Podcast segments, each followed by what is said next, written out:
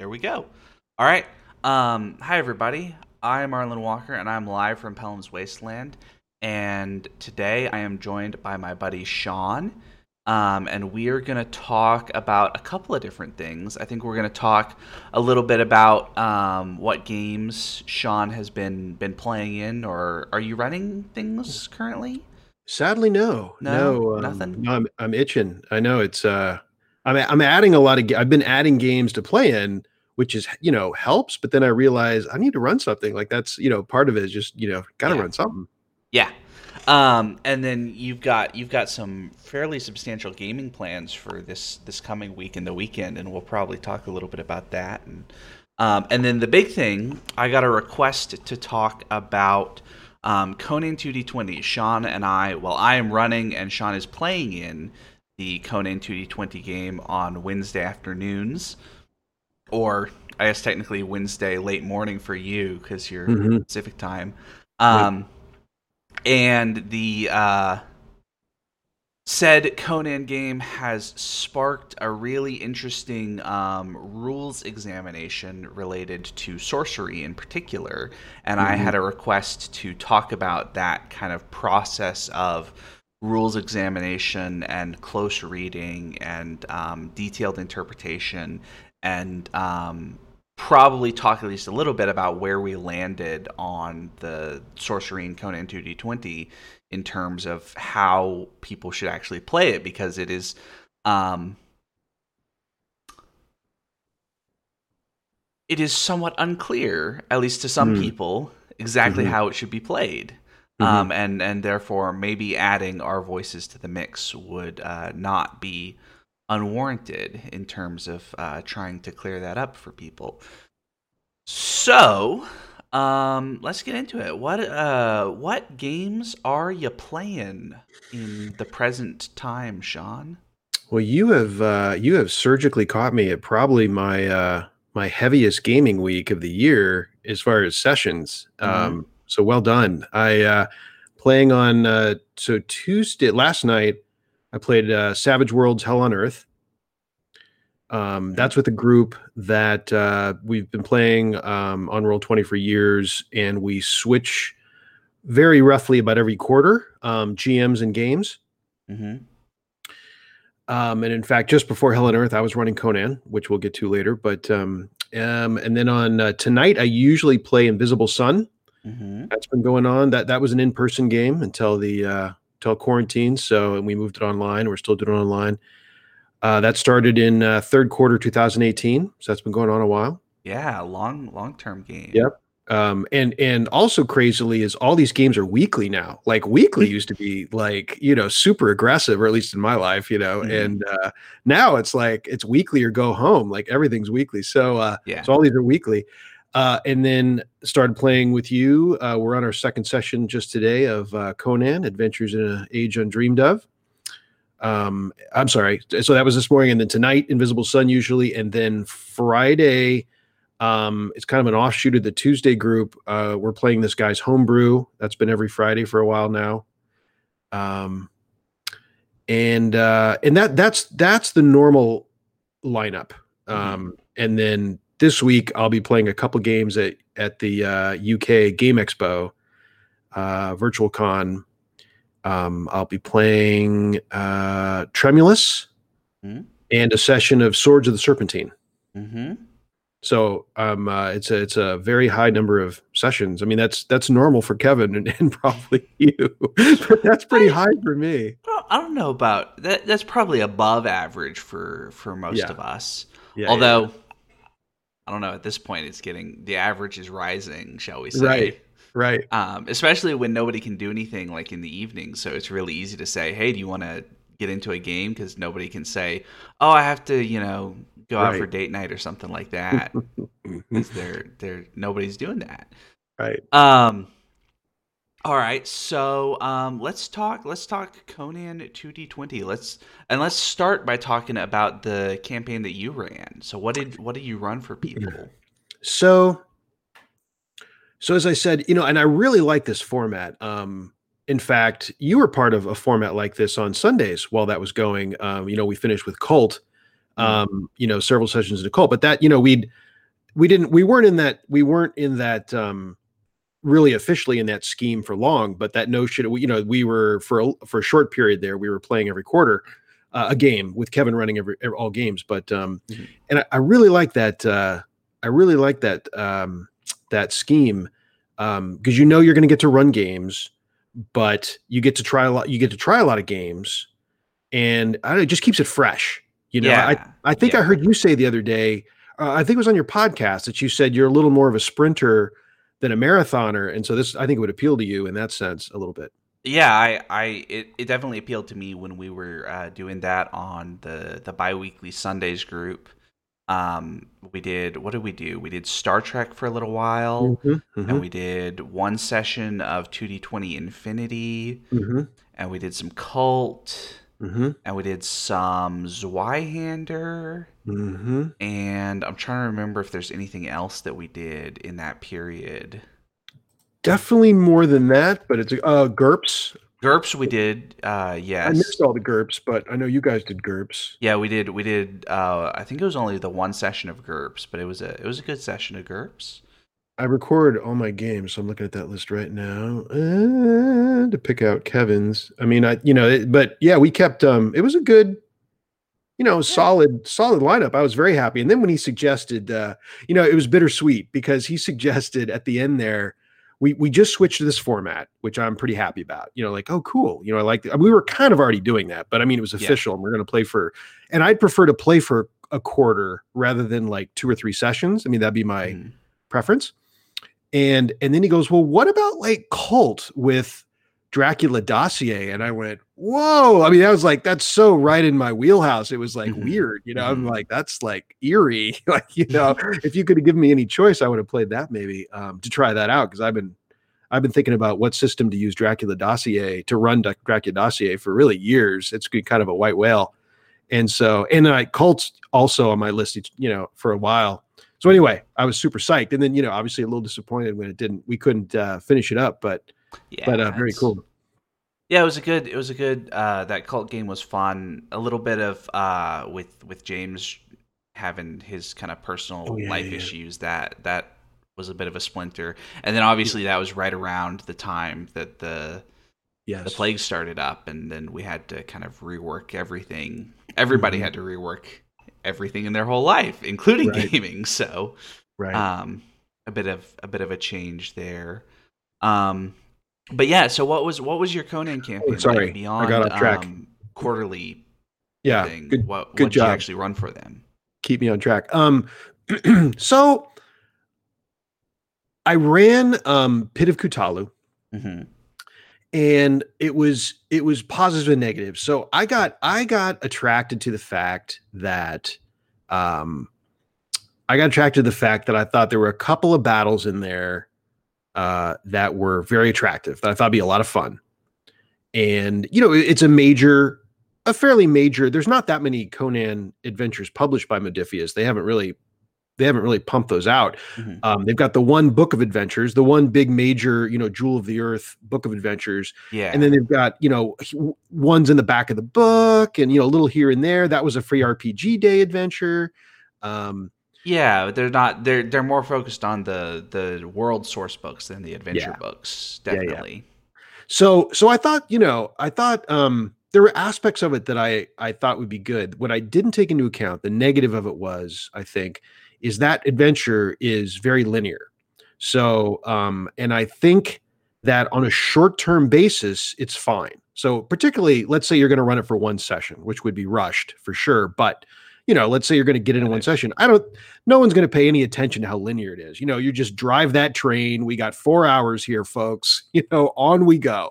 You know, everyone's fine with some, with some healthy railroading in a single session. You know, we got, we, we yeah. got places to be here, and even two sessions, you know, whatever you gotta, you know, you let people know what to expect.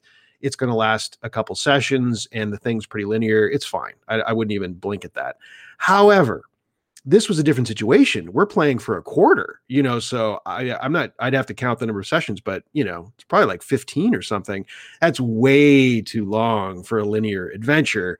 So we had a lot of fun. It was their first Conan. It was the first time I ran Conan. So I have a lot of positives about it, but I will put out there that it was it was really the wrong adventure. I wouldn't have picked the same adventure for how long we played it. Um, it needed to be have far more choices, plot choices, um, than Pit of Kutalu does. But but the, those two battles were fantastic, I will say. So I mean, that was a, a reasonable call by me. They they went they were really fun. Um, the two ones that you're bound to have in that adventure. Um, so so it was really good. Um, it was a good experience. Like I um, um, there's a lot of combat in that adventure too, and so it was a um.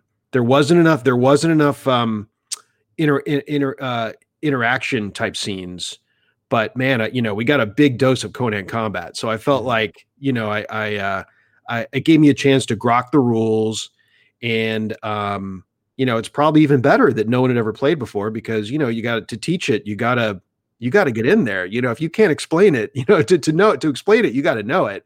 Yeah. And and I was just holding everybody's hand the whole time, not the whole time, but you know, for a significant amount of time. Um, and I think the game's got a lot of positives in the uh, given that the core mechanic has some plates in the air, but but once you get that core mechanic down, it pretty much does everything. You know, mm-hmm. So you're good to go. You know, you've got a really nice structure for a dynamic situation, which which gives all players all sorts of options, and it's just intriguing. There's just stuff going on. And that and that's good for everything. So once you got that down, no matter what they're doing, you use that. You know, you use that core mechanic. So, so I think that's a positive. I mean, there's definitely a learning curve to the core, but once you know, once you really sink your teeth into it, you're ready. You know, no matter what they're doing, you're ready. You know that you use the same thing pretty much for. Mm-hmm. for I mean, sorcery, as we'll discuss, is a little bit of an offshoot. It's very similar. There, you know, there's a few, there's some differences that, you know, you and I are going to talk about, but mm-hmm. but pretty much besides sorcery, and even including that. Just to a decent standpoint, um, you know, you just need to learn that one somewhat fairly complex mechanic, and then you're good. Uh, yeah. But it went well. Yeah, once you understand the kind of core concept of the the task resolution of D twenties versus difficulty, and then the way that momentum interacts with that, and yep. the way that effects interact with that, you've you got it pretty much down. Right. It's it's just it's it's a couple of steps to every piece, yep. right? And uh, yeah, but yeah, it's a. Uh, I really like the game Conan two D twenty. It's yep, um, me too. It's uh, uh, very fun. Are you um, or were you before the game a big fan of the the Howard short stories? Yeah, I grew up on them, um, uh-huh. so definitely a big fan. I can't say I was you know doing much with it in the meantime, you know, mm-hmm. but uh, but I read all of them, you know, as a kid and loved them uh, for sure. Uh, so good and. Um, Which definitely feeds into. I mean, I think it's a it's a really solid game, and there's a you know a giant chunk of nostalgia for sure for me. Yeah. Um. But yeah, I love the world. I mean, I'm you know I'm a total. I'm I'm an easy mark for that. That you know I'm right in that. I'm right there. Uh. And I think the mechanic. I mean, I like it. I like the. Um. I like the mechanics. Um. I think it'd be real interesting. We we were kind of right there with that with when I was running it. We were really just right at the point, or at least had been there. Maybe for some players had been there a little bit for a little while, but um, where everyone kind of grokked it, you know, where I didn't have to say as much, you know, I didn't have to say, uh, you know, because I was, you know, I was very, re- I told them I'm going to be really repetitive, you know, and, um, you know, check your talents. Do you want to spend a fortune point, create an opportunity, you know, don't forget this, you know, that kind of thing. And we were right there where everyone was kind of on the cusp of like, you know, just doing it, you know, which was cool. And then we stopped, you know, then it was yeah. over, but, uh, but, but it was good. You know, it was a good, it was really, it was a good first experience. It was really good. Yeah. So, um, and then we get to, um, Arlen's game of, yeah. of Conan on Wednesdays. So, um, for, for listeners who do not know, Um, my buddy Che Webster, who uh, has the podcast Roleplay Rescue, which is a great, great podcast that I call into all the time too much, because um, it's uh, it's also on Anchor. Um, he and I had been talking about um, more kind of uh, narrativist play in the the kind of G N S triangle, gamist, narrativist, and simulationist. Because um, he is very much in the kind of simulationist and gamist camps generally, at least he thinks he is. Mm. Um, and is less interested in the idea of like R P Gs as um, narrative emulation or anything like that. Hmm. Um, and I am very much into that. Um, mm-hmm. So we had sort of talked about that, and I had mentioned Conan two D twenty and how well I thought it worked for, for telling stories that um, fit the Howardian model. And um, he said, oh, well, I like Conan two D twenty. Maybe maybe you should uh, run us some Conan two D twenty, and, and we'll see what this whole thing is about. Um, and that turned into, for those of you who don't know, um, Che is actually a, a school teacher, um, so he is off for the summer for a couple more mm. weeks now, um, so he can play play R P Gs with us. Despite being in the U K, he can stay up in the evening and uh, play in our afternoon time. And so then I, I put out a call on a couple Discords, and um, I got you and Steve both uh, answered the call to play some Conan two D twenty, and that was great because I, I wanted only three players. Mm-hmm. Um, you can definitely run Conan with more players, but it is, I think, complicated enough that mm-hmm. um, and characters are powerful, right? Mm-hmm. In Conan, you don't. It's not like some games where you need a big party to get anything done. Mm-hmm. Um, no, I agree, and in fact. Um, when I when I ran it, we had five because yeah. the group was already together, yep. and that was definitely a factor. I would not I would not run it with five. Yep. Um, I would I would have a four cap, um, and I think three is solid. Yeah, I think I think three has worked really well for our um, our mm-hmm. very short, um, not quite a one shot, but not quite a full campaign because we're only so. Um, what we did was we did one session zero. And the plan was to have five total sessions, so a session zero and then four sessions of gameplay. Um, I had some technical issues that prevented us from starting when we were supposed to, so we missed one week. So then we did a session zero, and then the plan is we have done two of our three kind of gameplay sessions after session zero of character creation and expectation discussion and all of that sort of stuff. Um... So yeah, uh, do you wanna do you wanna give the story recap, or do you want me to?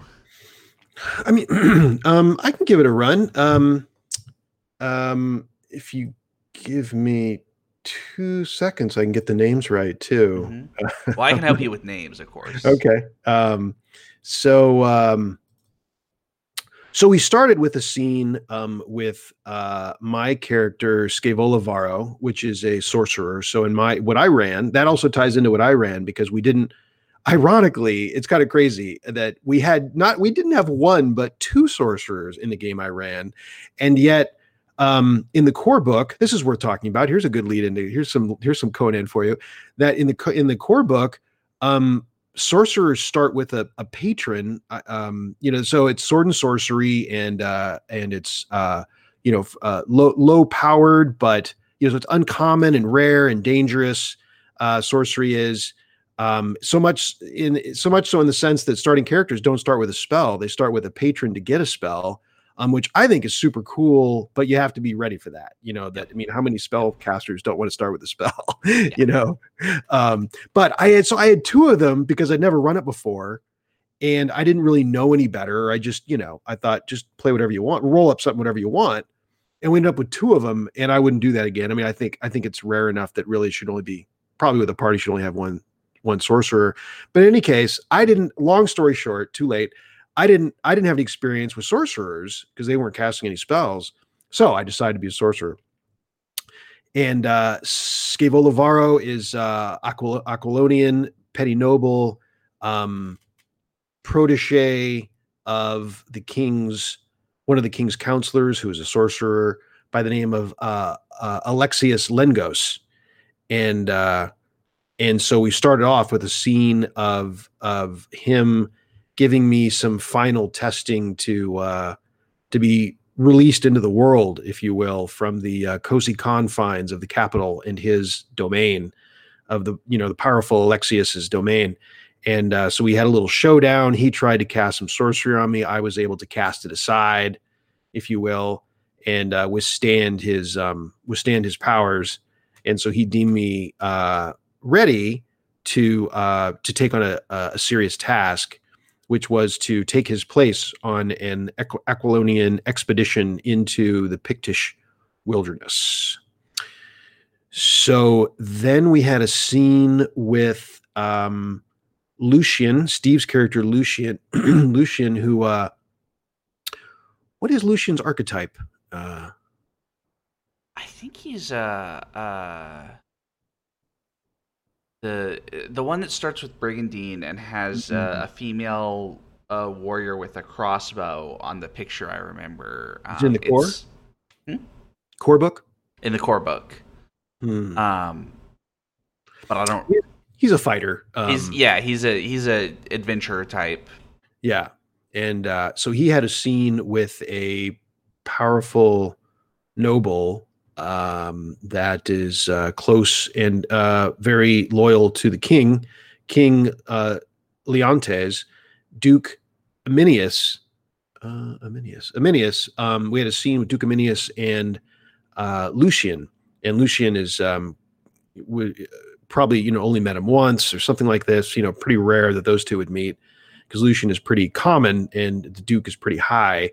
But uh, Duke was giving him specific instructions on this expedition. Um, and so we had a scene about that. And then we had a scene with uh, um, Hector. Hector, uh, Shay's character, Hector, had a scene who... Um, Who was his scene with? Well, that, that turned out to be the kind of group scene because we were in um, Velitrium, the fort, and mm. we're having the kind of war council, and all of you were sort of there for separate reasons. Mm. Lucian there as a, a member of Duke Alexius, uh, not Alexius, Aminius's party, and mm-hmm. you there as Alexius's stand-in, and Che as Hector there um, because he was a, a sort of member of the the missionary force, the Mitran missionaries that they're bringing along with them, essentially. Mm-hmm. Um, and then he kind of spoke up in the war council and, and uh, said his piece and, and sort of changed the flow, and that kind of threw your characters together. Yep. So off we went on the expedition, and... Uh... Um, it, yeah, it started at, a, I think we, our first, our first kind of, um, our first scene in, uh, on the border of the Pictish Wilderness, at least, I think was also on the border of Thunder River, which is a, a major border geographically, was in a uh, fortress, a border fortress town, or not even a town, fortress, fortress, border fortress of Aquilonia. And we had some scenes, kind of multiple scenes. I guess, you know, one major scene or, you know, some offshoots of that uh, between the Duke and between all of us and between, um, might've been some other N P Cs minor, minorly involved, but well, and there's uh, a fair bit of, of kind of within the, the party group talking, because Scaevola got some advice from, from Hector and Lucian. Yes. Right. Yep. Yeah, I mean, I think, you know, and Scavola's kind of a, he's got an interesting character because he is, um, he's young. I'm picturing him at eighteen. Uh, he's from, he's a petty noble. He's always been, um, he comes from um, a very, uh, an extremely disjointed origin um, since he is the uh, spawn of uh, his mother and an unnatural entity um, as, as the character generation revealed. Um, but then after that, he's a noble the whole time. So, and then he gets taken on by Alexius in the capital. So, so, you know, he's, he's only known comfort, um, in his life, and, uh, probably a little bit heady, a little bit proud, um, at least a little bit. And, uh, and, and now he's this rare, uh, well, always, you know, somewhat has been, but, um, you know, is a sorcerer, which is rare. And, uh, And so, you know, puts him puts him apart, and yet he's, you know, young and and unex, in, extremely inexperienced, and in this and thrown into this kind of uh, pool of intrigue, which is the expedition that he's he's over his he's way over his head as far as like being able to swim with the fishes, with the Aquilonian fishes. Mm-hmm. Um, so I'm, you know, he's just kind of finding his way, uh, trying to act grown up when he's not. Um, You know, he's got a powerful patron, but he's, you know, he's just not in that class, and and uh, so it's kind of fun. It's interesting, you know. Yeah. It's an interesting character to uh, try to play. Um, and you know, and he hasn't done any magic yet, which is on purpose. Um, you know, I, I I'd want, I thought to myself.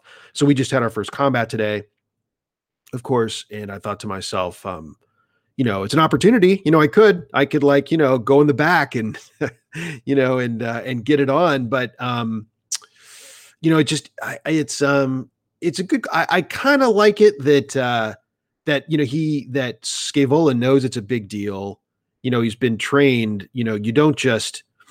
You know, this is going to be a pretty rare thing. You know, you're not in the middle of the marketplace and whip something up. Like this isn't, this isn't how it goes. You know, that's not going to go well for you. Um, you know, this is a thing, this is kind of a, it's a big deal. And even though now you're in the Pictish wilderness and under attack, you know, it's, it's, it's interesting. Is it, it, you know, this definitely crosses the line as far as like when you might obviously might do it, but he was, he's, he's probably going to be reticent. Um, that's that's what I decided. Well, and, and your spell in particular is summon a horror, right? Which adds a, an interesting dimension to, um, to that question, right? Because right, right. It's not there. There are some of those spells that could be sort of subtle, subtle, subtle, and or um, not as like. Openly dark and... evil as summoning up some sort of monster. Right. Right. Yeah. If he was, if he was trying to watch visions in a cup, you know, wouldn't yes. be that big a deal. Yes. If he was doing some sort of scrying or if he right. was uh, even having the kind of uh, the, the sort of dream connection that some characters have. Um, right. That would be a lot, a lot easier to hide and a lot less, um, if you're found out, a lot less of a source of, um, concern because the the Mitran uh crusaders may not right be a big fan of of your particular sorcery, so right we'll have to see, assuming you cast something in session three. And I mean I I, I pretty much have to, right? Because uh, yeah. you know we're not we're not playing for a year here. Yeah. You know, so. I think you I think you have to, and I think you'll have some some good reason to to cast, so yeah. No good. That's um yeah uh, that, that was a good job by you too at the end, um bringing that into the uh, closing. Yeah. Closing so, second. so then, yeah, so that was mostly the discussion was last session. And then today's session was basically one combat scene, um, four toughened picked uh, headhunters versus the, the three player characters. Um, and that took a, a good chunk of the session. Um, partly because nobody, I mean, you and I are pretty familiar with it, but the other two guys aren't nearly as familiar yeah. with uh, Conan. Mm-hmm. Um, and then a return and a fair bit of kind of talky-talky stuff about the, the situation that this expedition finds itself in, um, including meetings with both Duke Aminius and his uh, striking warrior woman daughter, um, which was is kind of an interesting... Uh, blend of things. We'll we'll have to see what comes of their uh those characters in session three, but um, yeah yeah mm-hmm.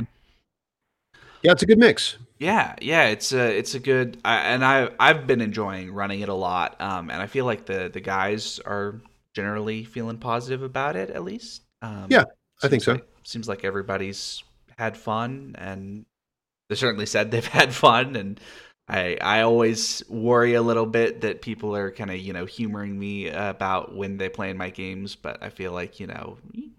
That feeling's inevitable. I mean, that's yeah. one of those, uh, I wish there was a better feedback system, and there's just yep. not, especially yep. o- online. It only yes. gets worse, you know. Yes. And asking for feedback is just rough. Like, it's just, yeah. it's just hard to, uh, you know, I've tried it. It never goes, it doesn't go that well in the sense of they like, oh, that was terrible. But, you know, they go, oh, it's fine. You know, yeah. like you always get the like, yeah. oh, it was good. You know, you get a lot of, get a lot of some version of what is easy to interpret as good enough. Right. Right. right, right. Which is, is always a little. Right. Yeah. That's complicated. Um. All right. So you are playing a sorcerer in Conan. Mm-hmm. And that led us to our sorcery mm. discussion. Mm-hmm. Um, So we to give to give people a um uh, an overview of this. Basically, part of what had happened was that um our buddy Kevin Madison of Dungeon Musings ran a session of Conan um on this past Saturday for a um a charity game, um and there was some discussion in that game about how sorcery worked, and um that got us talking about whether or not we thought that sorcery was done correctly in that game, and that turned into a whole, um, a long kind of back and forth thing uh, over text and over audio on Discord, trying to figure out how to get sorcery to work in the way that we felt like it should work. Um, yeah, so yeah. Do it, you want to do you want to give an account of that? Yeah, I mean, and it was. Um... I don't get a chance to watch a lot of Kevin's games these days. Like, he runs a ton, yep. you know, like yep. so many. And, uh, you know, this one in particular, and they're all pretty similar now uh, by design, which I think has a lot of positives for the group and for him and, and a lot, and a lot of them, but, but it's not like in uh, before COVID, um, I would watch sometimes because it's a game I didn't have much exposure to. And I'm like, oh, they're playing so-and-so. I'd really like to check that out. Well, that that's not really happening. Hasn't been happening that much anymore because they're playing the same not game all the time. It's, it's mostly A D and D second right now. Right. A little bit of Ash and, and, uh, and, and A D and D second. So when Conan came up, I was intrigued. He's, he was running Conan. Um, And so it was really good. You know, I've been trying to bone up again because I just run it, but you know, these things escape the mind. Conan's pretty crunchy. And so you kind of need to freshen up a little bit after months go by. So it was really cool that uh, I'd watch and I go, oh yeah, you know, how do you handle that? I'm, you know, I couldn't remember, like little stuff would come up and it'd be a good little quiz for me in a sense of like trying to remember how, how things are handled by the rules, um, which was helpful for me, uh, like a little quiz almost. Um, but, uh, Um, what was your question? I've, I've uh, it was about um, sorcery. What was our what? Oh yeah, yeah, yeah. Because our our discussion mm. basically hinged on trying to close read the sorcery rules to yeah. figure out um, how essentially how how the momentum and difficulty of sorcery work. Yeah, I mean, there's one big question I think um, that. Uh, that you and I were focused on, and uh, I'm I'm opening the core as we speak. Um, it's it's um it's whether that uh, desired momentum spends should be baked into the difficulty on on all spells or just on a certain special type of casting called a test of consequences. Yes. So you know whether those whether those desired momentum, because because uh, you know it deserves to be said uh, for for background, even for people that have played it, and especially for people that haven't, that there's you know maybe I, I describe it usually as two and a half kinds of momentum spends, and the one we're talking about is a regular spend, which is after a successful test. So after a successful test, you get to spend momentum typically to improve the success, um, and that and that and uh, it's it's. constrained by the amount of momentum that you have access to, of course. Well, you might, if I yeah. if I can jump in, um, get in there. For anybody who is not familiar with the way that the system works, um, you test by trying to attempt to roll under a combination of attribute and skill, rolling twenty-sided dice. Um, you can roll. You start with two of them and can roll as many as five of them on any given roll. Successes beyond the necessary successes to succeed are turned into a, a narrative metacurrency called momentum, which can be spent for a whole number of things. But what we're talking about is essentially spending momentum to increase effect. So, for instance, in, in melee combat, you can spend momentum to add flat damage to your roll. Um, yep. So if you roll five damage and you need six damage, you can just spend a momentum um, and do plus one damage and get that six damage. With spells, our question was essentially how does that actually work? Because with casting for consequences, the way that it is written seems to make it clear that you are expected to decide what you are spending the momentum on, essentially, and then you make a more difficult test based on those greater effects. Right. So, and if you... Yep. You you kind of plan out your spell, and then you make a test um, at a higher difficulty level, a higher required number of successes, and there are penalties associated with not um, reaching that difficulty. Right. Yeah. You get you know. It's, so sorcery is uh, is built for uh, supposed to be dangerous, and so on a regular sorcery cast, for every die you're rolling a D- D20 dice pool, then for every die that's not a success, Uh, you get a complication in sorcery, which is a lot of complications because ordinarily it's only if you roll a twenty. Yep. So now it's every unsuccessful die. So that's a lot of die. That's a lot of potential complications. Well, and then test of consequences, um, uh, casting for consequences is is is billed as being even more dangerous, like a really terrible choice in a sense.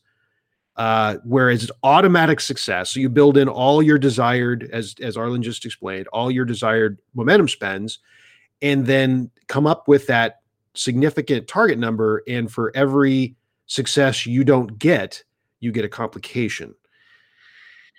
Um, so the, so the question, the problem is it's a little confusing in the wording. It's not crystal clear. Um, you could definitely make an argument that what we just said is the case, meaning that regular spends, the, mo- the um, that a regular cast rather, the momentum spends are after the test, that they're not baked in. But you could also make the case for the opposite, um, that they're actually always baked into the difficulty. Uh, but but that, that, as we discussed, that became very problematic because the test of consequences loses a lot of its pizzazz if you're always doing that. Yeah.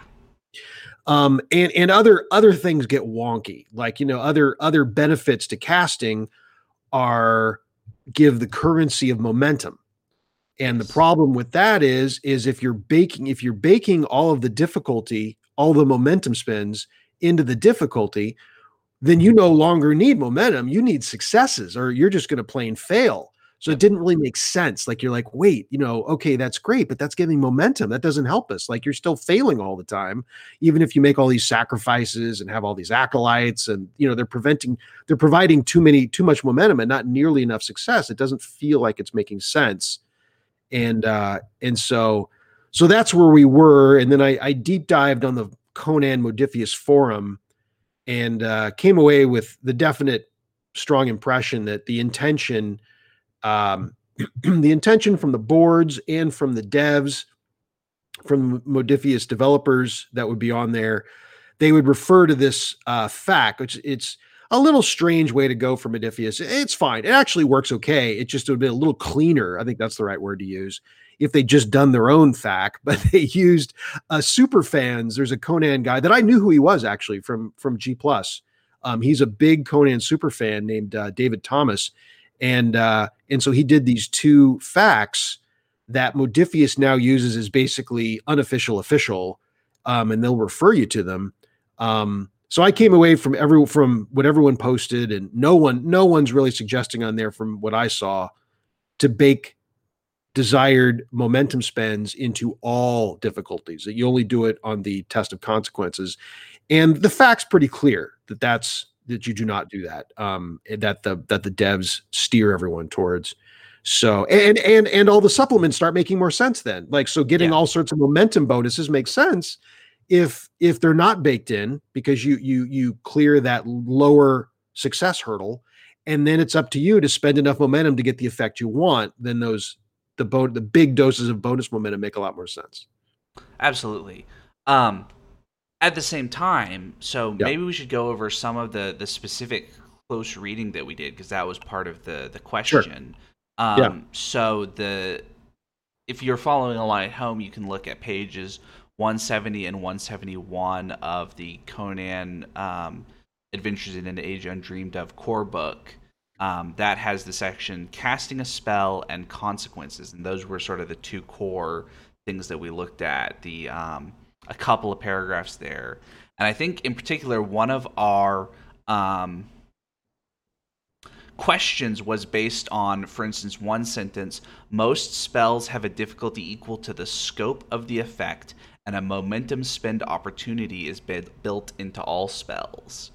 Mm-hmm. And our question had to do with, does that mean that the spells, a, a higher effect spell, essentially a spell with momentum spent on it, is supposed to have a higher difficulty associated with casting it, mm-hmm. or does that mean that you are supposed to be able to cast the spell and then spend momentum for an added effect on top of that, the way that you do everything else? Yep. Um, and that that was a big part of our question. There was also the question about, there's another another sentence in consequences. Um, the player makes the skill test as normal, adding up successes against the difficulty and momentum spends of the spell being cast. That one, that one got me, man. That, that one, yes. that that, one, that one is is just terrible for trying to figure out which way it's supposed to go. You know, and it's entirely possible, of course, uh that, you know, you'll have listeners that go, I was never puzzled by that. You know, yes, that's the way these that things... there are probably people who were were never puzzled by that. There are probably right. people who who skimmed through the section and just thought, oh, this is the way it works, and right. we're not confused the way we were trying to close right. read it. Right. Um, but there were there was some other stuff. One of the things I remember talking about was the idea that all of the lists of spells talk about um difficulty of like D something, generally D one or higher. Yep. And the question of, does that mean that only when casting for consequences, because it's pretty clear that when casting for consequences, you roll against a higher difficulty. Right. And the question is essentially, do you roll against that higher difficulty in all situations or just when casting for consequences? Yep. And, no, I know. Um, And, it was, and it, yeah, what what does that or higher actually mean in that situation then? Um, yeah. Well, the combination that really got me too. So it was basically, it was basically that sentence we just read that uh, uh, off, off one the bottom of one seventy yep. that said, you know, as normal. Oh, that those two words killed me. As, as normal. normal. Yep.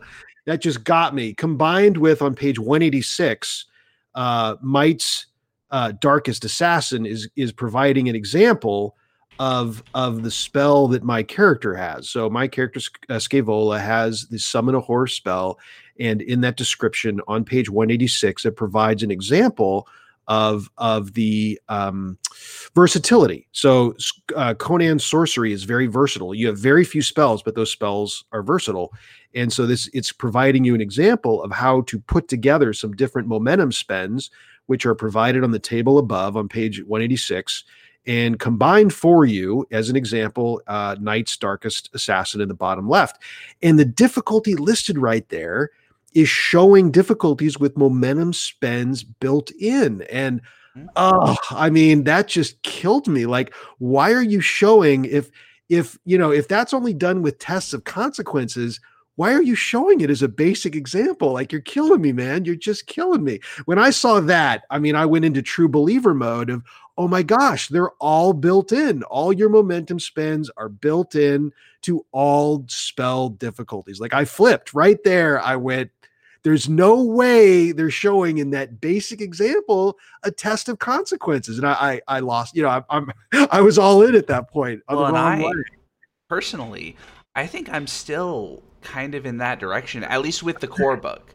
I think yeah. that the core book was written with that in mind, and some of the other books, and especially later on, that it was um we we had a discussion on the Discord actually about some kind of eroded things that had gone back one direction and then the other, apparently. Mm-hmm. um and uh, specifically uh related to momentum spends, and I came up with a theory that this was related specifically to the way that spellcasting works.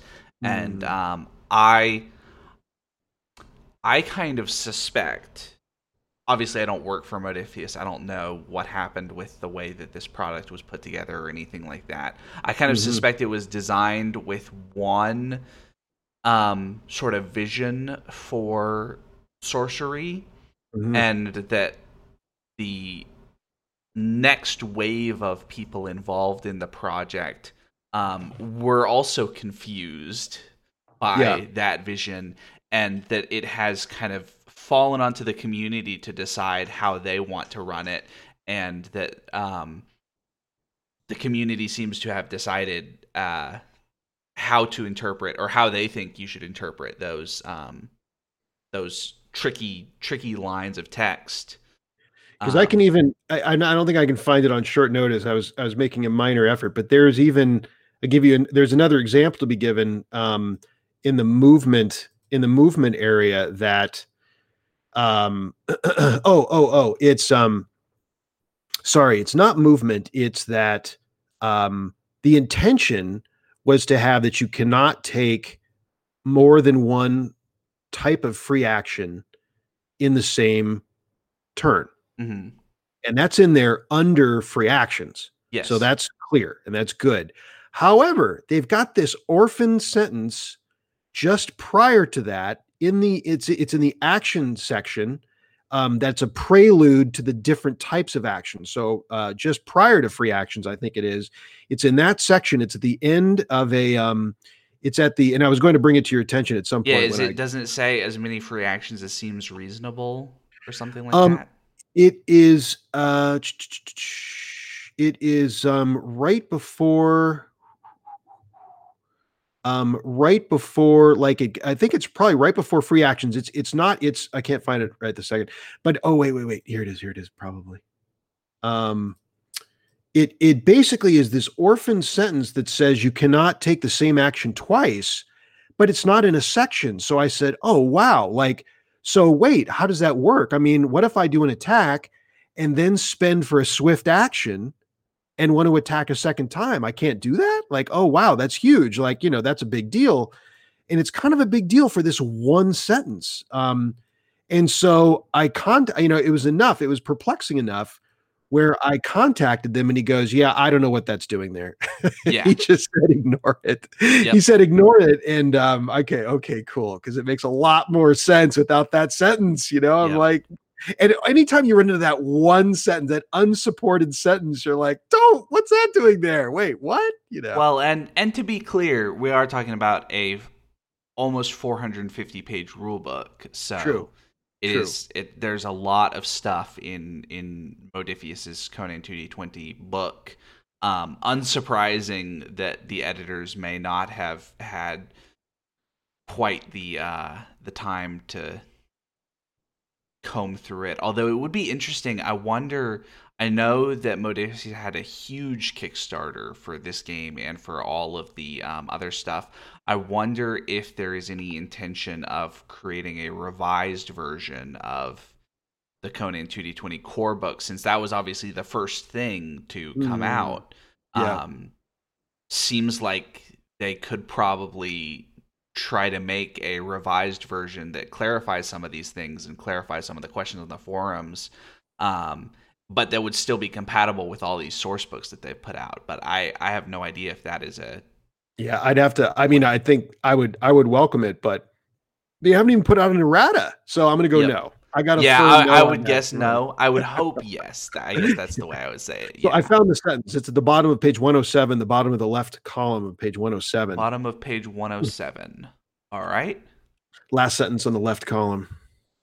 Last sentence on the left column of one oh seven. A character cannot perform the same type of action more than once in each turn. Man, that got me, you know, and I'm like, yep. really? And I'm yep. like, so so I can't do two attacks? I can't use my swift action? I can't spend a fortune point for a second for a second action and attack? Oh, man. That totally seems like it, it seems like it's designed that you can spend a fortune point to make that right. big second attack. That's Absolutely. What they expect. Absolutely. But that sentence, yeah, that is... And it's just hanging out there. You know, it's, it's like, it's not really, it's just, you know, it like ends yep. the section. I'm like, wait, what? Don't end it there. What are yep. you doing? You know? Yep. What? Well, and that's, that is Modiphius. If you're listening, please make a revised edition that the editors go over. And you don't even need to include the bestiary and the world stuff and all that sort of stuff. Just assume we have the source books. Only give us rule stuff and use the space to provide a whole bunch of play examples, because that's something that this book could really use. Um, there are a couple of play examples, but really it, um, I think as complicated as this game is, um, it would make sense to have, you know, one example of pretty much everything that they describe being used in play in text. That would be, that would be really nice. Yep. Yep. I mean, as long as we're doing a, I, I would, you know, I would hesitate to put anyone to sleep with these different rules areas, but as, since we're discussing it, the other one that I've already talked with you about, Arlen, is um, is the standard action called Ready. Yep. So the standard action Ready, which is pretty key. It's not, you know, it's not, you know, maybe it's not absolute first tier type rule, but it's second tier because it's any time that, you know, you're waiting on something to happen, you're waiting for the bad guy to come through the door um, to take your swing, or else you just don't have a way to do it, you know, mm-hmm. because you have to go in order. Yep. Um, and there's a, there's a sentence in there. Is it two sentences? There's a sentence or two in there that drove me crazy, that I saw it and I went, oh, wow, that's kind of wonky. Like that's, huh, okay. That's kind of overly complicated, but I'll run with it. So it's on page one sixteen. one sixteen. Um, one sixteen. Um, and it's the, it's at the, it's the end of the first paragraph, starting with because. Um, and it's, it, it, it basically says, if you want to wait um, and, and wait for a, a, a declared trigger to take an action, you know, after you go, after someone else does something else, Um, you have to you have to spend momentum or fortune, um, and a, and maybe even additional difficulty steps will be involved. Like I'm like, what? Like this is crazy. This one sentence is just loading this sub this subsystem on onto the G M. It just seemed weird, and I couldn't make hide you know heads or tail of it again. And so I contacted them, and he's like, yeah, don't worry about that. Yeah. Yeah. He just said, look, he goes, this is all. And he just, he just said, you know, he was very helpful. He just, he had no idea what that was all about. Basically. Yep. He said, and you don't need all of that. You and know, who you just, knows, um, there were, there are a bunch of writers on this game as big as yeah. it is. So yeah. who knows? And a, a number of people designing it. And it, um, also worth mentioning that um, the Modiphius two D twenty system seems to have evolved a lot over the course of its existence. Mm. That, mm-hmm. um, The way that um, John Carter and Star Trek Adventures and Dishonored and um, that one that they're playtesting that I don't know if we're allowed to name it or not, but everybody knows what it is. Um, I mean, I'm not involved, so I think we can name all we want. I think um, I think we can name it probably. The, Modiphius is playtesting uh, Dune, um, yeah, and they're they're in the process of putting together a, a two D twenty version of Dune. Versus the, um... I take it back. I guess I am involved. I won't talk about it. I, I, I was thinking you were going to say, um, um, I, you're right. First of all, you're right. Um, second of all, I was, I was thinking, you know, the one that it came out, it was supposed to come out so long ago, and I swear, you correct me if you know any differently, but I don't think it's out. Is Cthulhu two D twenty? So yeah, they, there they was were, uh, Acton Cthulhu was supposed to come out as two D twenty, and there was like a a playtesting period for it, even I think, and right, I haven't heard anything about it. Right. And I didn't do that one. I wanted to do it and I did end up doing it. And that's what I was thinking. Dune, um, I actually did sign up with a group of a guy that may run it. Um, we'll see if yeah, it actually happens. But I feel like I don't I don't really know anything about the game because I haven't really done anything with it, but I am I am in a group. So I suppose I'm yeah. beholden to not uh, so my, my understanding yeah. as somebody well. Let's not talk about it. Let's let's just say let's just say that it is clear from the other games that have been published. Um, yeah. Versus yeah. like Mutant Chronicles third edition and Infinity, and to some degree Conan two D twenty, that there is a real direction to the evolution of the two D twenty system. Yeah. Um, that it has become more narrativist. It has become more streamlined in a lot of ways. Yeah. You know, Conan has, what is it, seven attributes and uh, at least two skills per attribute. Um. Yes. And you use a combination of attribute and skill to determine your um, success chance on the two D twenties versus John Carter, where it has, I think it only has six attributes, and you build every roll just using two attributes. You just combine two of them. Yep. Um, and that gets you your your chance of success. Yep. No, you know, so, you're right. Um, they seem to be going that direction. I mean, Infinity, Infinity and Conan uh, anchoring the uh, first and most complex Uh, iterations of the two D twenty system, and uh, and it seems to be going in a straight line um, yep. too, because uh, yep. Star Trek is is is definitely streamlined, but but definitely more crunchy. I mean, uh, well, when I say definitely, I mean seeming I haven't played John Carter, but seemingly more crunchy than John Carter, and um and yeah, John Carter, and now Dishonored. So yeah, as yep. you say, like it's in it seems like it's a definite direct direction of uh, less crunchy. Yeah, it, it feels like less crunchy. More kind of um, narrative hand waviness, mm-hmm, or mm-hmm. more in the lines of this kind of narrativist style of play. Um, yeah. Now, I'm curious to think, see what two D twenty uh, Cthulhu is. Cthulhu two D twenty, yeah. I'm curious because I haven't been able yep. to pin yep. that down yet. And I'm I curious would. about Dune, which I don't know well, about. Have you, have you uh, played or even read the, the other Acton Cthulhu stuff? Um, well, you're talking about the ones that are Call of Cthulhu or Savage Worlds. Those Call are two... Cthulhu or Savage Worlds, and it's World War Two horror. I, I've, I mean, um, I have some of them, and I'm attracted to them. I think they look great. Modiphius has done some great stuff with it. They look attractive. They look fun. Yep. Um, and I've never really done anything with them. Um, and then when they said we're going to do two D twenty with it, I was kind of attracted to that because you know, I'm already attracted to Conan. Yep. And I thought, oh, that'd be cool. Like I've got a lot of horror stuff and I really enjoy horror. And so I thought that'd be cool. I wouldn't mind a little project of running some of this horror material I have with Cthulhu two D twenty. Let's, you know, but it never kind of came out. I don't think yeah. it came out. Yeah. I don't, I am, I'm ninety percent sure that it did not come out and that it was in a fairly developed state at one yes. point. Yeah. Um, so I don't know, maybe, maybe they went back to the drawing board with it cause they decided they mm. needed to, uh, make it simpler after yeah. because that's maybe. what's been happening with the other ones or who knows, obviously it's kind of a crazy time for all the True. game companies and everybody but I mean, else. But I thought it was supposed to be out last year. Like this yes, precedes yeah, any kind of was, COVID craziness. Yeah, I thought it was was supposed to be out uh, early, and I'm in the same boat. I have some of I have, I think pretty much every. I think I bought the big P D F bundle for Acton Cthulhu, but I have a couple of things in print for it. Um, and yeah, attractive books. It's a neat, neat thing. I think it'd be it fun to yeah. to play, but um, and I would like to see a two D twenty version of it. I think that would yes. be a lot of fun. Yep, a lot of bad German accents going on. a lot of bad, lot, lots of bad accents, not just German ones. Yeah, right, right. yeah, a bad accent potpourri. Um. All right. So, I told I told Sean about forty minutes, and we're sitting at almost fifty-seven. So, um, you know, when you said forty, that seemed optimistic to that, me. Anyway, that does but... that does seem a little optimistic, but it's okay. Um, yeah, yeah, yeah. All right. Anything? Is there something else that we should talk about before um, we wrap up? I would just say, you know, to conclude our um, Conan rules. So, so to give everyone kind of the final chapter, as far as it's so far written, you know, we're, we're going to pretty much go with what we believe is the intention, right? You know, we're going to try for the um, momentum spends after the fact, like any other regular spend in Conan. Um, uh, I don't, did you, you were, you, you were interested in the, in the four momentum cap, right? Yeah. I, so what I, one of the house rules that I suggested that is not clear in, um, Conan two D twenty, it is very clear. It is very explicitly called out that the highest level of any difficulty is a difficulty five. You need five successes for something.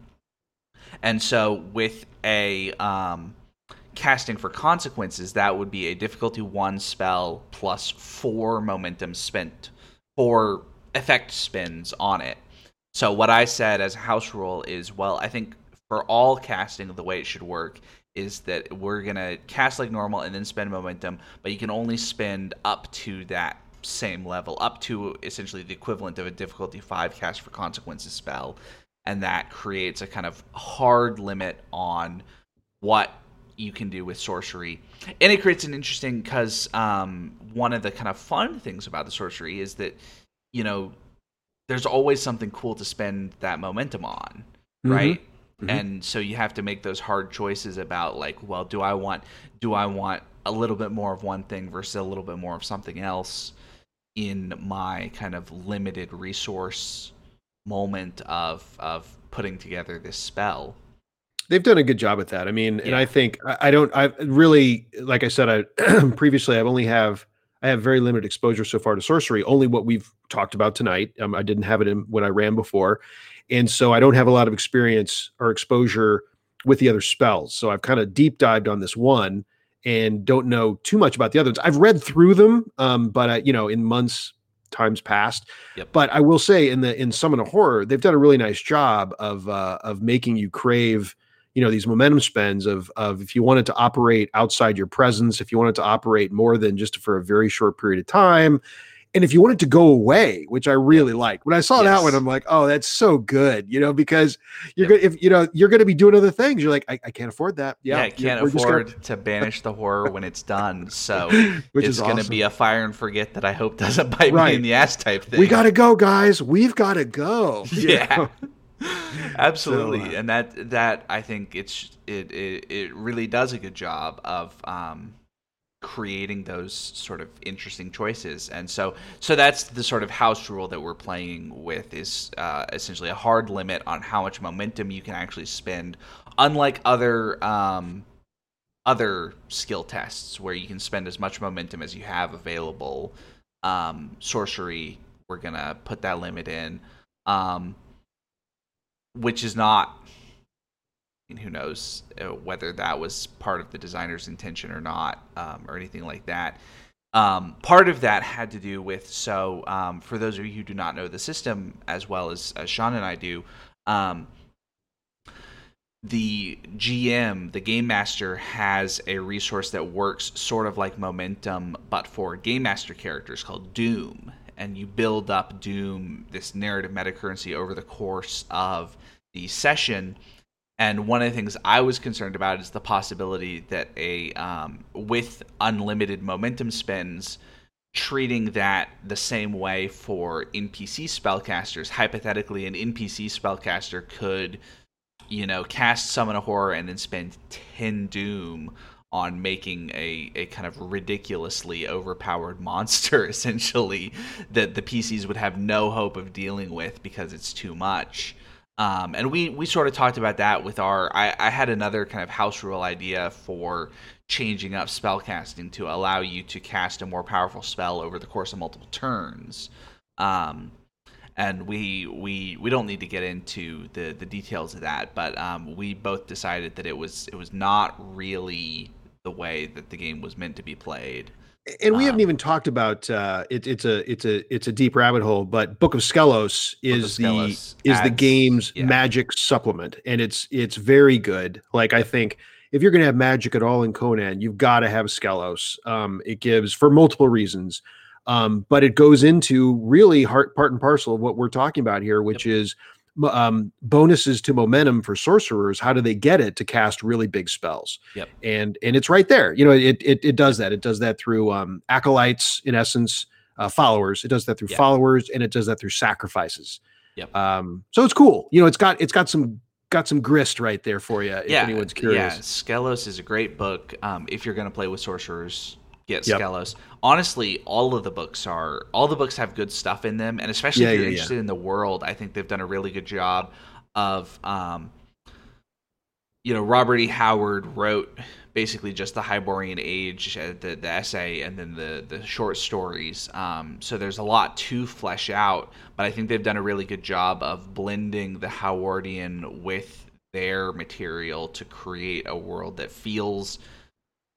feels very Howard, while also having the kind of detail that you would need if you wanted to just open up a book and have like a gazetteer or something like that, right? Howard didn't write gazetteers for any of the kingdoms in Hyboria, and attempts to do so in previous games have been, uh, shall we say, mixed at best, I think, mm-hmm. fair to say. Mm-hmm. Um, and Modiphius yeah. has done a good job of that, yeah, yeah. so... Definitely, no, I, agree. I think I think we agree that um, the books are good and the game is fun. It's just got some of these sort of questions yeah. about it. There's some that, quirks. I mean, I, I think you make a you made a valid point that um, you know, in a game this crunchy, um, I think some of this is expected. Uh, you know, there's going to be a few quirks that they just didn't quite get. You know. And and once you cross the threshold and you figure, you know, you flesh this out, and and you know what, Arlen and I will have, I think, a significantly, you know, a little bit better position after we've gone through, for example, some sorcery scenes, um, and go, okay, ah, you know, get a little get a little something something, and even more so after a campaign. If you ran a full campaign, you'd have some good opinions on it, you know, from yeah. some experience at the table. Um, so yeah, it's a good game. I mean, you know, it's a lot of fun. You should definitely try it. Well, and honestly, similar to when I first read um, Pathfinder's attack of opportunity rules, I thought that five foot steps would trigger um, attacks of opportunity because it says that the five foot step action does not trigger an attack of opportunity, but any movement away from the square does. And mm. so I thought what that meant is, okay, so unlike shooting a bow or something like that, the action itself doesn't trigger that attack of opportunity, but because you are moving as your action, that that would. Mm. And that's not how anybody plays, right? Nobody plays with five-foot steps triggering attacks of opportunity, and that's one of the sort of core things with the way that most of the Pathfinder stuff seems to be written, but it was it was unclear to me. And I bring that example up because that is a another very crunchy game where yeah. I think if you do not have the benefit of the kind of accumulated wisdom of the community, it can be easy to um yep not not interpret things the way the designers intended. um and and to me, I actually I like I said I'm sort of still on the fence about what the designers of the core book actually intended. I kind of think that they didn't expect sorcery to be I think that at least one of the people working on it expected sorcery to be difficulty baked into Um, the the role instead of spending momentum after the fact, but um, Could we we agreed that the way to play it is the way that the community has been playing it, and that seemed since yeah. Sean is the only sorcerer, it seemed fair to ask him how he thought that the yeah. the game ought to be played. Um, well, and the devs, you know, at least the current, the you know, the the you know the devs are, are pretty clear about that uh, yep. using this fact.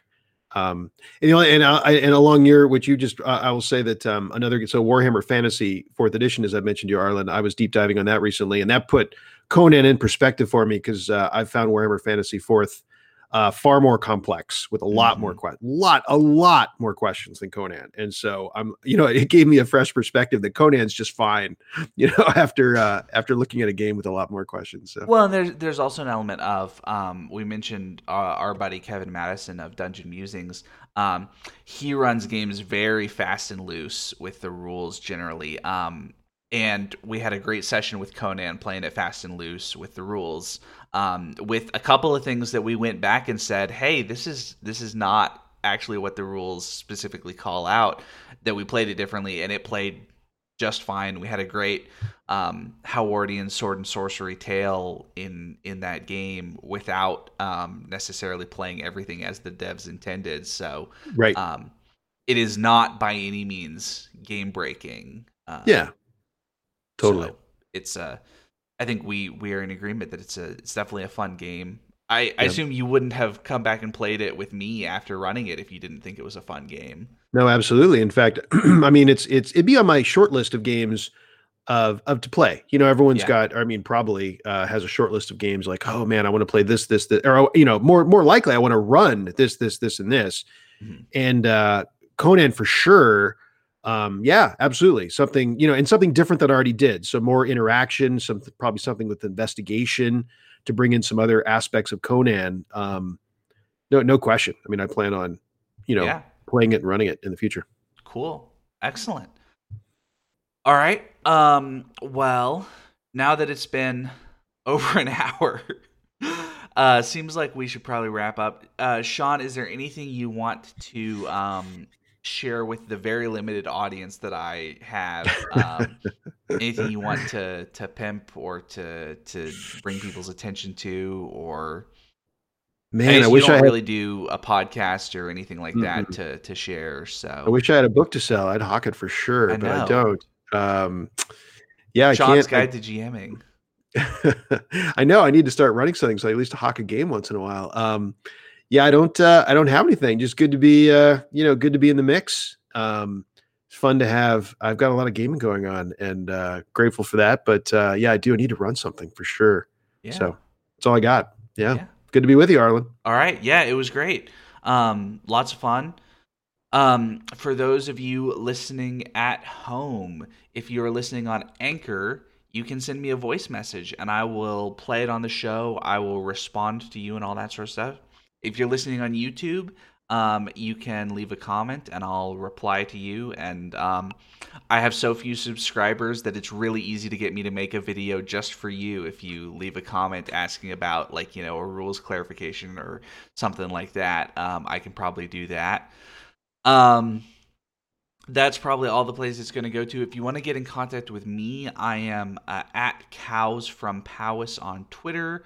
I am uh, live from Pelham's Wasteland on Anchor and YouTube, obviously. Anchor dot f m slash Pelham's Wasteland and um, YouTube, you'll have to search it because it's a random character string for the channel because it's uh, too small to get a, a special name. Um, what else? I'm also on a bunch of different Discords. Um, odds are pretty good if you're listening to this that you're on at least one of them, um, in which case you can get in contact with me that way too. Um, I think that is everything. So I will just leave it at um, I've been Arlen Walker, and I have been live from Pelham's Wasteland, and I will see you next time. Take care, everybody.